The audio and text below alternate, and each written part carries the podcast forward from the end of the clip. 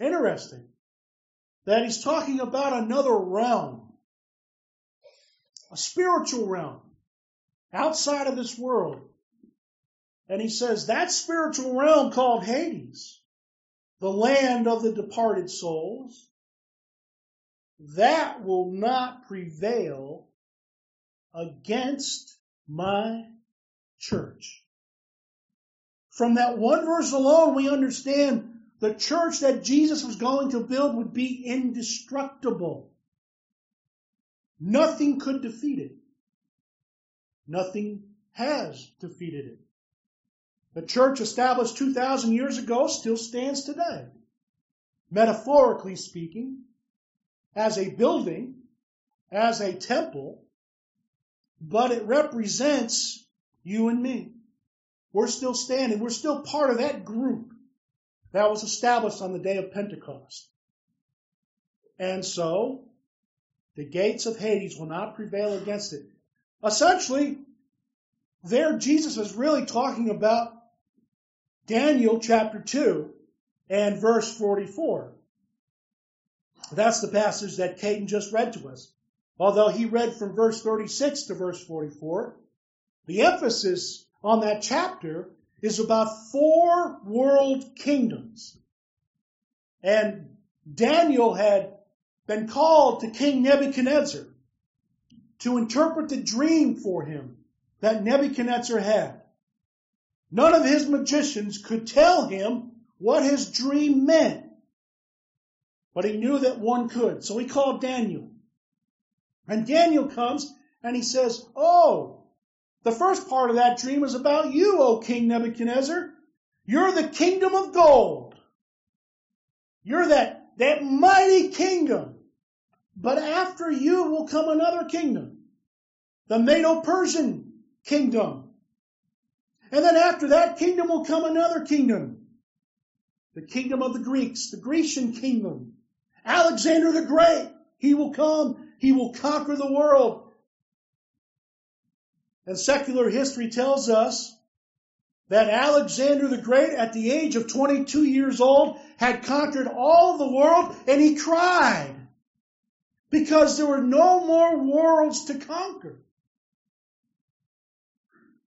And then after him was the fourth kingdom, the Roman kingdom.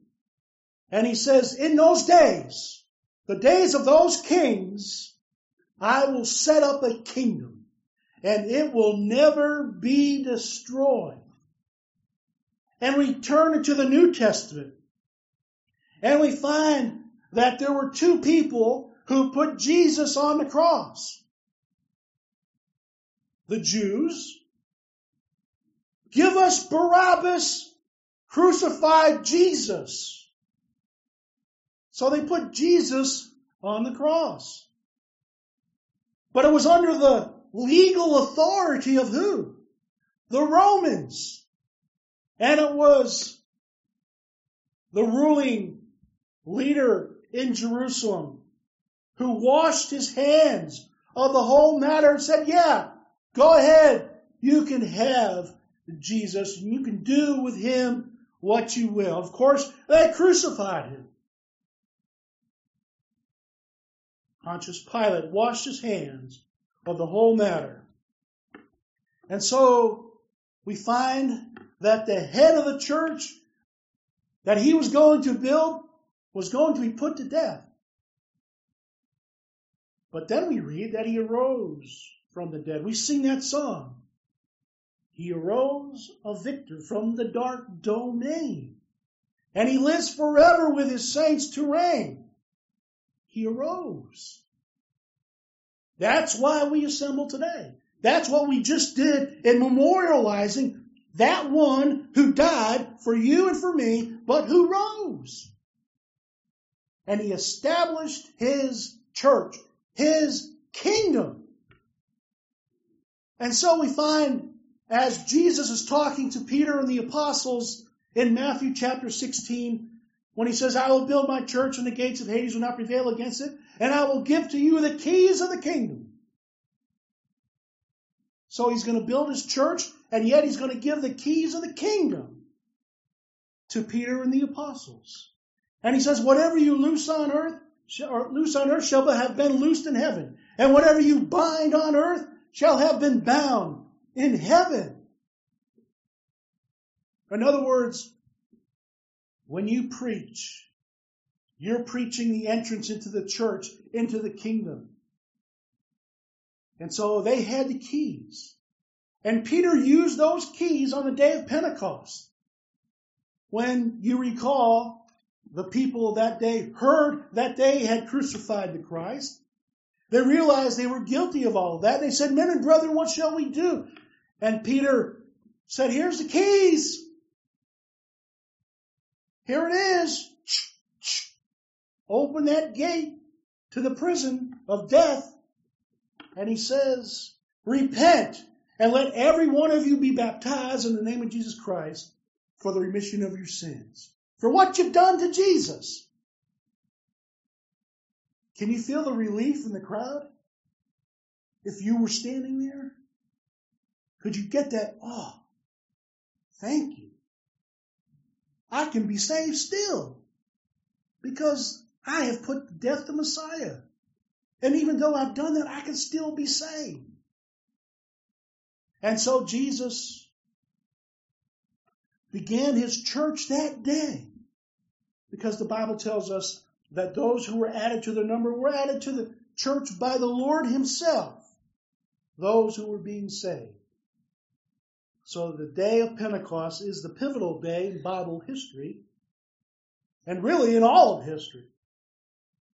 And so Jesus began building his church on that day.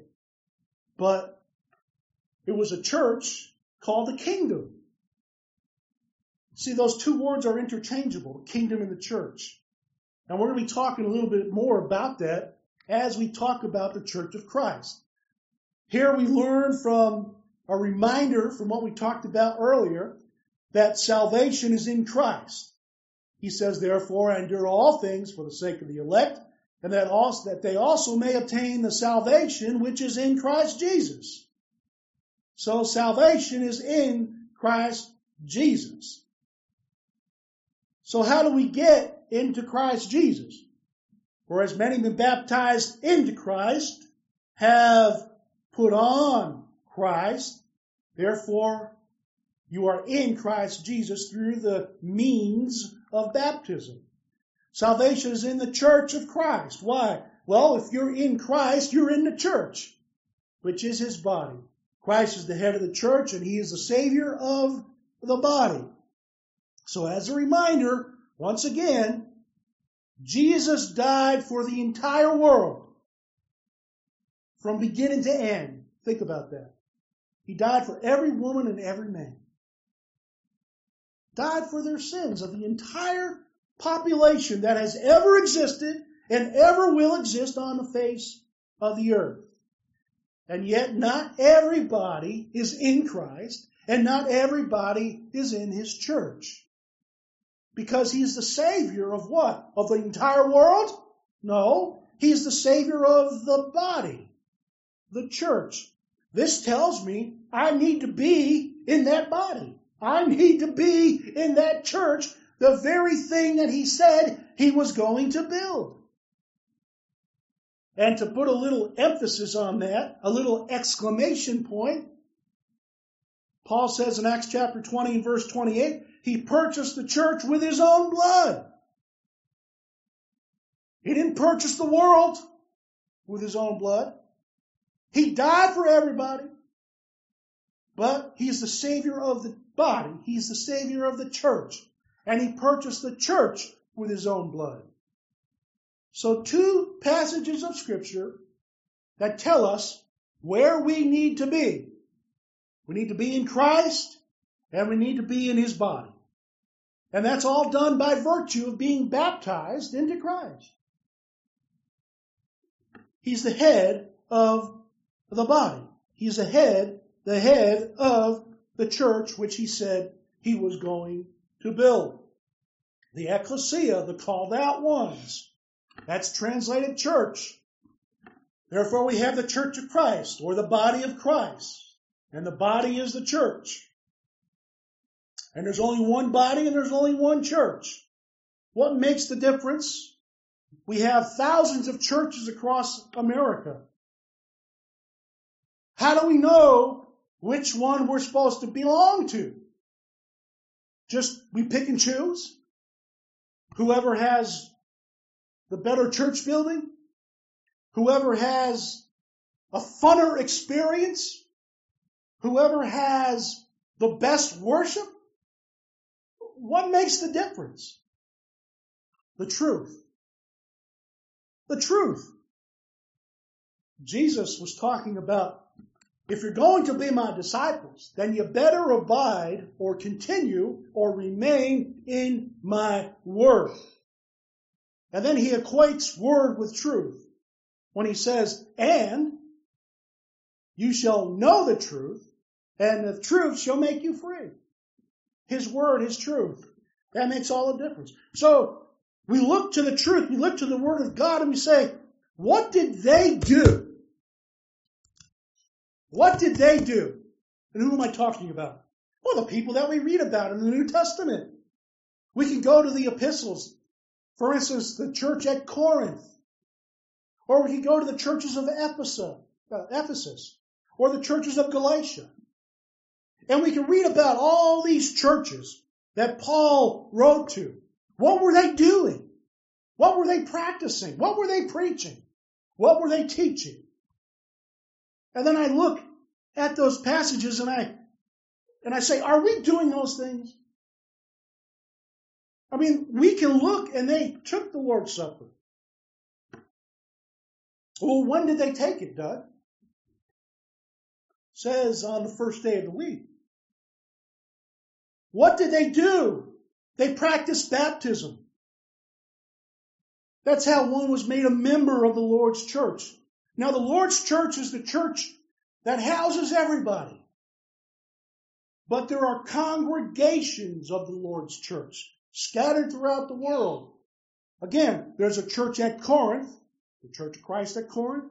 There's a Church of Christ at Rome. There's a Church of Christ in Ephesus. There's a Church of Christ in Galatia. We read about those. But there's also now today, there's a Church of Christ in Gore. There's a Church of Christ in Muskogee, Fort Smith, Hartford, Connecticut, Hong Kong, China. There's churches around the world, congregations of the Lord's church. Paul said that he went to all the churches and he taught them the exact same things. That's what makes the difference. So whatever the church in Jerusalem was doing was also being done in Corinth, in Rome, and so forth. And Lord willing and hopefully, that's being done here in Gore, Hong Kong, San Francisco. There's even churches in Russia. We have missionaries everywhere and churches everywhere. And so that's what makes the difference, the Word of God. That's why it's called the Word of the Kingdom, and we'll get to that in just a moment. But here, other appellations or uh, nomenclature associated with the church. Churches of Christ, the church, the body, the temple of God, the bride of Christ, the church of the living God, the house of God, the house of Christ, and the kingdom. And that's what we're focusing on today is the idea of the kingdom. For unto us a child is born, for unto us a son is given. And the government will be upon his what? His shoulder. He'll support the government. What's that mean? He's going to support Republicans and Democrats? No. He's not talking about that kind of a government, but he's talking about the leadership of that kingdom.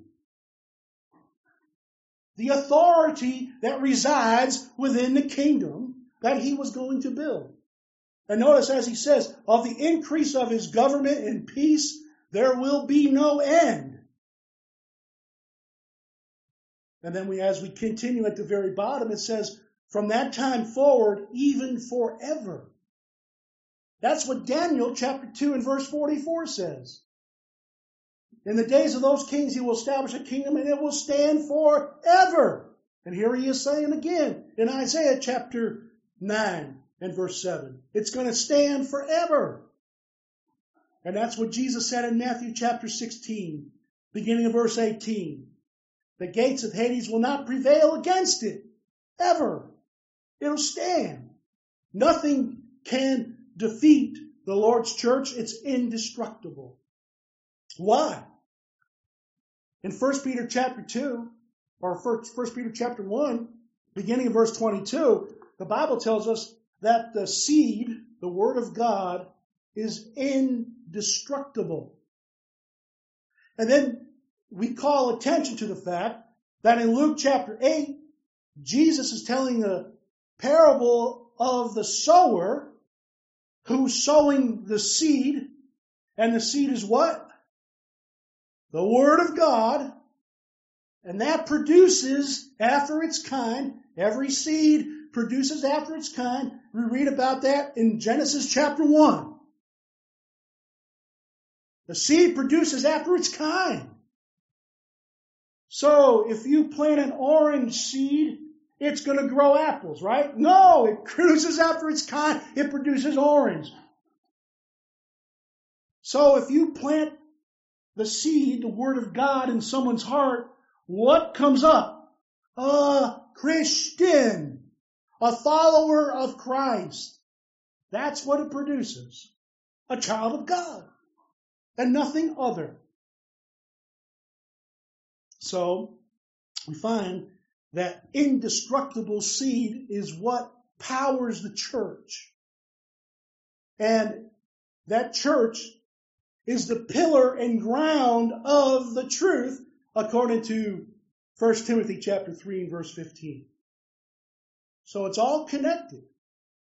While the truth produces a Christian, and a Christian is added to the church, the church is to be the pillar and the ground upholding the seed, the word, the truth. And of course, in Ephesians chapter 3, the Bible tells us that the church is to make known the manifold wisdom of God, the gospel of Jesus Christ. So that's just saying it this way. Go into all the world and preach the gospel. That's what that means. Preaching the manifold wisdom of God or preaching the gospel. Either way, same thing. The church has that responsibility. So, who's the church? The four walls of this building? No. We are. It's your responsibility, my responsibility, to go into all the world. And here we are in this little world of gore. We need to share that gospel message, that word, with others. So as we think about the kingdom and we think about its eternal authority, authority, the fact that it's indestructible, Again, a kingdom that will stand forever. It will never be destroyed. And then in chapter 7, dominion, rule, authority, and a kingdom. Who ever heard of a kingdom without authority or rule or dominion? Right? Who ever heard of a kingdom without a king? Jesus Christ is king of his kingdom. He's, he's king of you and me. He's our sovereign. And only Him. Not the Democrat Party, not the Republican Party, not America. As grand as those things are, Jesus Christ is King. We take our marching orders from Him and no one else. And so a kingdom, according to Daniel 7, will never be destroyed. Hebrews chapter 12 tells us a kingdom that cannot be shaken. In other words, it cannot be removed. That's the idea. It cannot be removed. And that's the point that Daniel is making in all those passages, as well as here. We just talked about the four kingdoms that would be established. Where are those kingdoms today? Yes, the city of Rome is still standing, but the kingdom of Rome is not. You understand that? There's a difference between a city and a kingdom.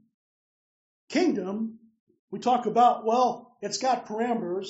Uh, uh, the kingdom goes from from Rome until uh, India and down to Asia Minor and back up into Europe, uh, into England, and that's the, the, the, the layout of the kingdom. Well, that's the physical kingdom. But when God told Nebuchadnezzar, I'm going to take your kingdom away from you, what did he mean? That he was going to take his land from him? No. That he was going to take his authority, his rule, his power from him. That he would no longer be ruling, no longer have authority. So, a kingdom that cannot be destroyed and a kingdom that stands forever, that's the authority. Those four kingdoms, their authority are extinct now. They've gone the way of the dinosaur. But Jesus' kingdom stands forever and it cannot be destroyed. That's the whole point in all of this as we consider the idea of kingdom. To him be glory in the church, in the ecclesia by Christ, Jesus to all generations. For how long? Forever and ever. Amen. The church is forever and ever. To the saints and faithful brethren. Now, he's not saying there's a group of people called the saints and a group of people called the faithful brethren. He's just saying two words meaning the same thing, again called parallelism. They're synonymous to the saints and faithful brethren in Christ who are in Colossae. That's to whom Paul addressed this letter to. And then he says what? He has delivered us from the power of darkness and conveyed us into the kingdom of his dear son or of the son of his love. So we are in the kingdom because the Ephesian Christians, those saints and faithful brethren, were in the kingdom. And if we did what they did, we will get what they got. And if they got the kingdom and are in the kingdom, where are we? In the kingdom. Because we're in the church. Because we did exactly what they did. God is no respecter of persons, right? So he expects us to do what they did. And if we do what they did and they got heaven, well, if we do what they did, we'll get heaven. That's what makes the difference. That's why we can say, look at the church down the road. What do they do? What do they preach? What do they worship? How do they worship? It comes down to authority. Whatever you do in practice and in preaching, do all in the name, the authority of the Lord. That's what we're supposed to do. We have no authority on our own. I have no authority to preach anything other than what God tells me to preach and teach here in this word. Neither does the Lake Road Church of Christ. Neither do the elders who oversee the Lake Road Church of Christ. Neither do any of the Christians who gather together on the Lord's day have any right to add or take away or to pervert or distort the Word of God. We're all to be guided by the same thing as these people were the Word of God. The Word of God. And so we are in the kingdom, which is his body, which is his church. John says, I'm your brother and companion in the tribulation and kingdom. You see, there's a lot of people today, 99% of the churches in Gore preach this. When Jesus comes back, he's going to come back and he's going to establish his kingdom on the earth and it's going to be ruling from Jerusalem. That's where Jesus will rule from. Can you read that in your Bible? Absolutely not. Why? We're looking at passages that say the kingdom was existing then. Jesus is not coming to establish a kingdom. He's going to come and take the kingdom and give it back to the Father. We'll get to that in just a moment. The kingdom is existing in the first century. To the church of God, which is at Corinth, to those who are sanctified, set apart, same word for holy, in Christ, Jesus, called to be saints. In fact, the word saint is a derivative of the word sanctified, which is the derivative of the word holy. Hagios. They all mean the same thing. We use different English words to identify them, but they all mean the same thing. Sanctified, holy, set apart, saints. There's one congregation, there's one, there's one group of people that think that there are saints who are better than all the other saints. Actually, there's no other saints. They're just better than all the other people. We call them saints. And we idolize them. And then there's the rest of us. right? Well, no, we're all saints. We're all part of the priesthood of God. We're all part of the sainthood, if you will, of God. If you have been justified and sanctified by the blood of Christ, you are holy. You are sainted. You are sanctified. That's the idea. Now, here's what I was talking about. Then comes the end when he, Jesus, delivers the kingdom to God the Father, for he must reign till he has put all enemies under his feet. So, then comes the end. What's that? the end of time, the second coming, when he delivers the kingdom to God the Father, the kingdom is in existence. And he's going to deliver it back to the Father. Who's the kingdom? You and me. Who's the kingdom? The ecclesia, the called out ones. Who's the kingdom? The church of Christ. Who's the kingdom? The church. Who's the kingdom? The body. Who's the kingdom. The people of God. All those expressions, all those phrases mean the same thing. And he says, I'm going to give the kingdom, the people of God, back to God. But notice this. This is very important about Jesus Christ. Once he does that, after death has been destroyed, and all authority has been, has stamped out all the enemies and the last enemy being death, Jesus comes and he says, Here, Father, here are your people. Now notice what Paul says. Now when all things are made subject to him, then the Son himself will also be subject to him. Who? The Father. Who put all things under him that God, the Father, may be all in all. So after he gives back, Jesus Christ has all authority in heaven and earth now.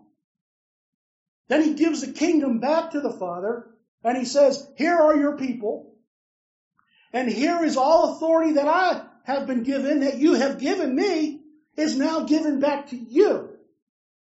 And then Christ subjects himself to the Father for how long? Forever. Why? Because he's one of you. He's one of me. He's one of us now. That's what Jesus gave up. Not only did he die for your sins, but he gave up an, an eternal attribute.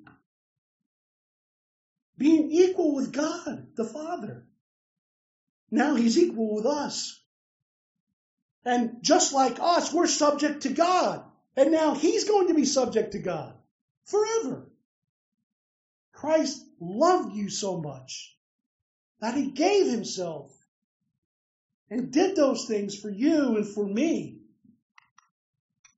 When anyone hears the word of the kingdom, the word of the kingdom, that's important because the kingdom is the people, it's the ecclesia, it's the church. So what's the center part of the kingdom?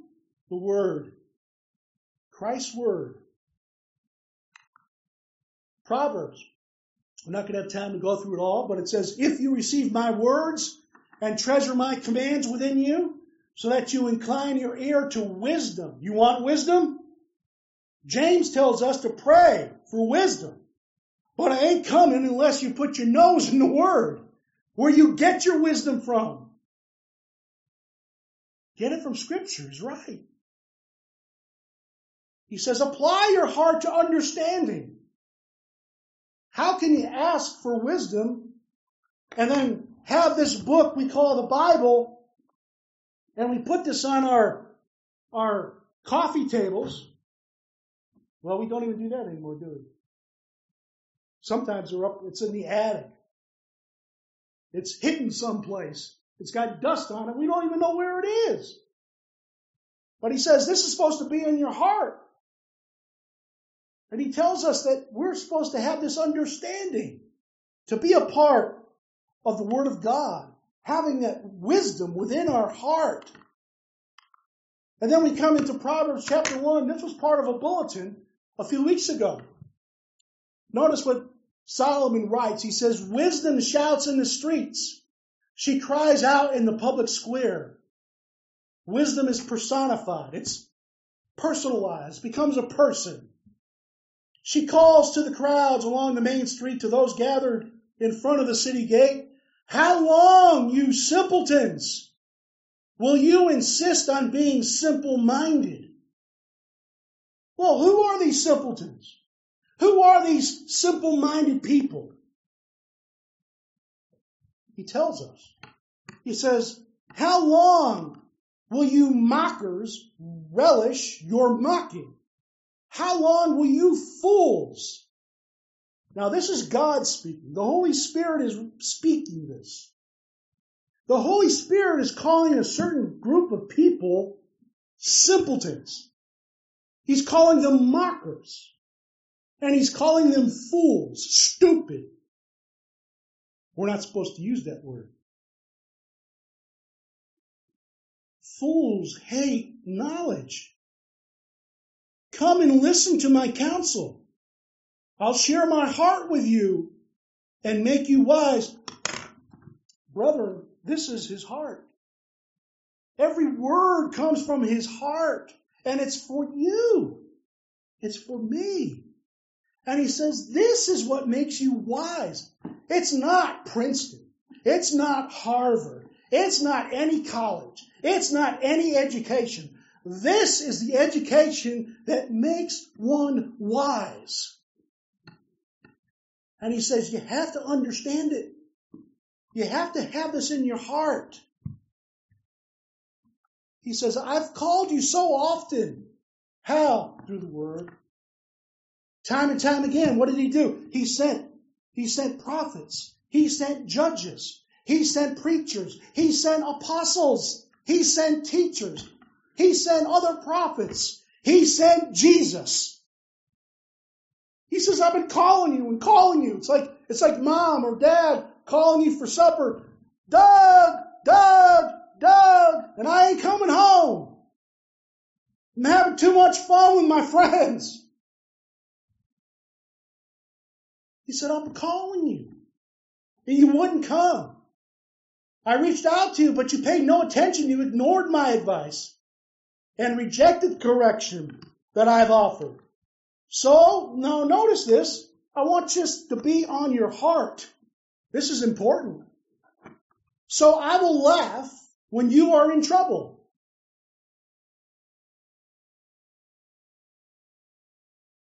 Oh, I got cancer. I got Corona 19, COVID 19. I've got a bad heart. I'm in trouble. Lord help me. But I've rejected this over and over again. And I never study it. I never read it because it's not that important to me. Even though I claim to be a part of the kingdom. Even though I claim to be a Christian, a follower of Jesus Christ, I reject and ignore His Word. So God says, who are you to call on me? Who are you? I will laugh when you're in trouble. I will mock you. You are nothing to me. Why? Because you made him nothing to you.